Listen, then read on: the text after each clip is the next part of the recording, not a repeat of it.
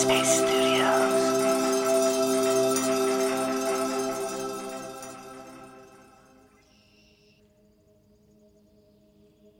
Hi, welcome to Radio Headspace. I'm Kessonga, and it is Friday. so happy Friday. so the other day, an occurrence occurred with my daughter that got me to thinking about our thoughts and perceptions, specifically how our thoughts and perceptions play a role in how we experience our everyday lives. My youngest daughter is 13 years old, and she's a firecracker. On this particular day, I came downstairs from my office to get a quick drink of water and then headed back up to get into my work. I had kept my earpods in, and the music I was writing to was still going, and so I really couldn't hear much of anything. My daughter was in the kitchen making herself some lunch. I kissed her on the cheek and hugged her quickly. I got my water and then was on my way back upstairs. All of a sudden, I heard her scream, Papa, aren't you even listening to me? You don't even care about what I'm saying. I was stunned. I abruptly took the pods out of my ears, feeling totally confused. When she saw me take the pods out of my ears, I saw a look of understanding and sorrow come across my daughter's face. She immediately apologized for yelling because, yeah, I also had a very stern look on my face. I forgave her for yelling, and she repeated her story to me. Afterwards, I took the opportunity to have a conversation with her about our perceptions and thoughts. As we go through our everyday lives, we are constantly interpreting each minute. It's often on the subconscious level, but then we have those events that impact us on a very conscious level. And these events usually involve other people.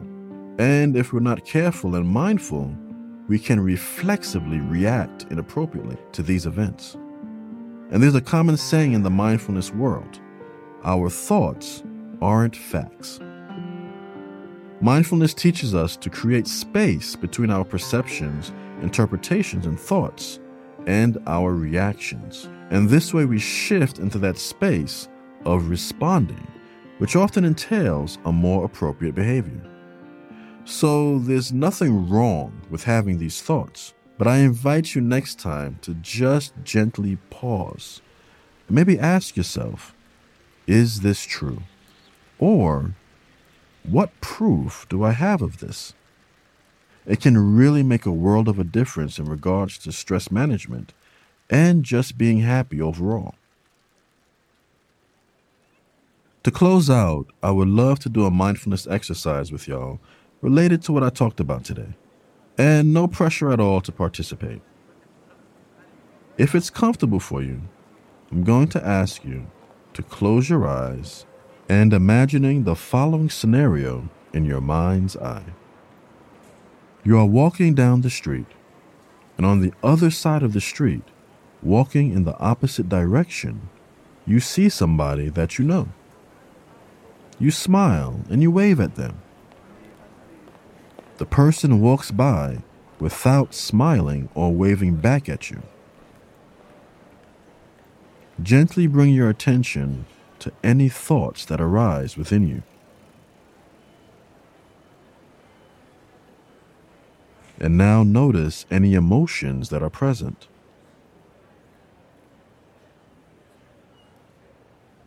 and now noticing any bodily sensations.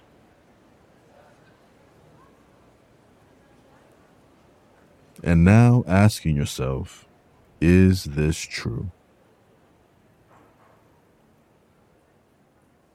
And with your next breath, gently opening your eyes if they were closed. And I ask you, how was this exercise for you?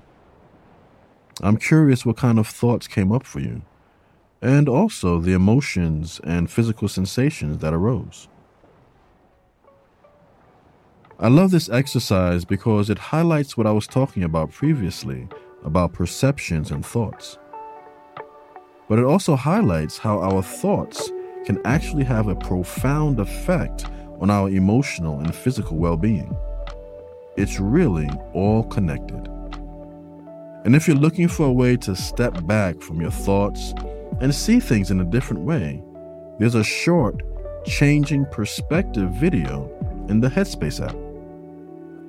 Thanks so much for listening this week. I hope you all have a wonderful weekend, and I look forward to catching up on Monday.